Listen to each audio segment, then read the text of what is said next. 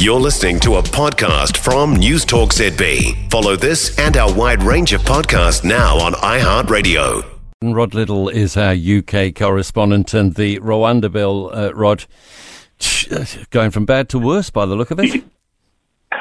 yes, it's it's not very good, is it? I'm so so bored with hearing the word Rwanda every time I open my newspapers, every time I listen to the radio.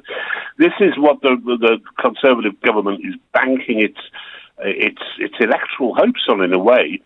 Because there's no doubt that everyone in this country, or, or at least the vast majority of this country, are very worried about the number of migrants who come across the channel, often die while, while they're trying to get here, and then nothing can be done with them.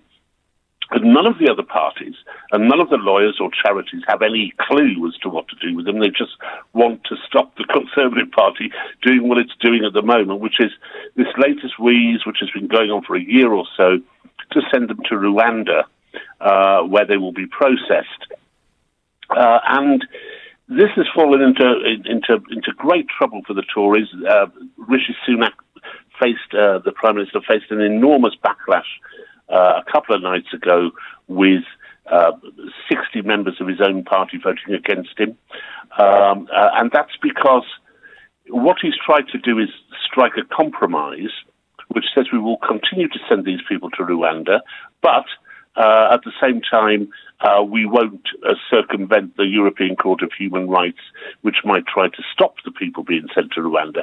So, in any way, in any whatever happens, it's a kind of hopeless bill which will founder as soon as the lawyers get hold of it. They're voting on it today. It will probably go through later this evening. It will probably go through with a few with a few growling objections from the conservative right. Uh, but whether any, you know, when we talk again, Tim, in a year's time, I will be astonished if a single person has ended up in Rwanda as a consequence of this policy. And so the trouble will continue. More people will die in the channel, and more people will come into this country and put pressure on the various services, housing, education, health, uh, in the southeast of England, particularly. Mm. Uh, I see another five were found dead on Sunday, and uh, even as we speak, there's another dinghy, a yeah. plastic dinghy on its way.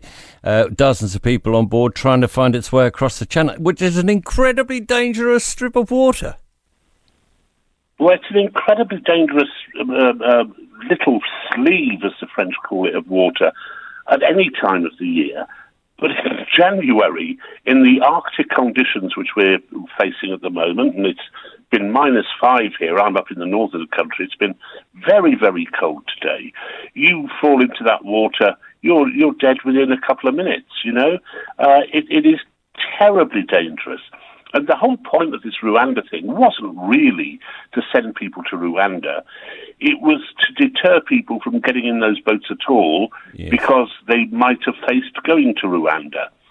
Uh, and it, it, but it seems to be that the government doesn't have the strength to do what it should do, and which is what we all wanted when people voted for Brexit, which is to say, look, we don't really, we, we make our own laws. We don't really care what Europe thinks about what we're doing. Uh, you know, we have to decide how to sort this out ourselves. And the, the government doesn't really have the stomach to do that. Uh, and so it will be mired in controversy until, as I say, Tim, we meet again in the new year. Thanks so much, Rod Liddle, our correspondent in the UK. For more from Newstalk ZB, listen live, on air, or online, and keep our shows with you wherever you go with our podcasts on iHeartRadio.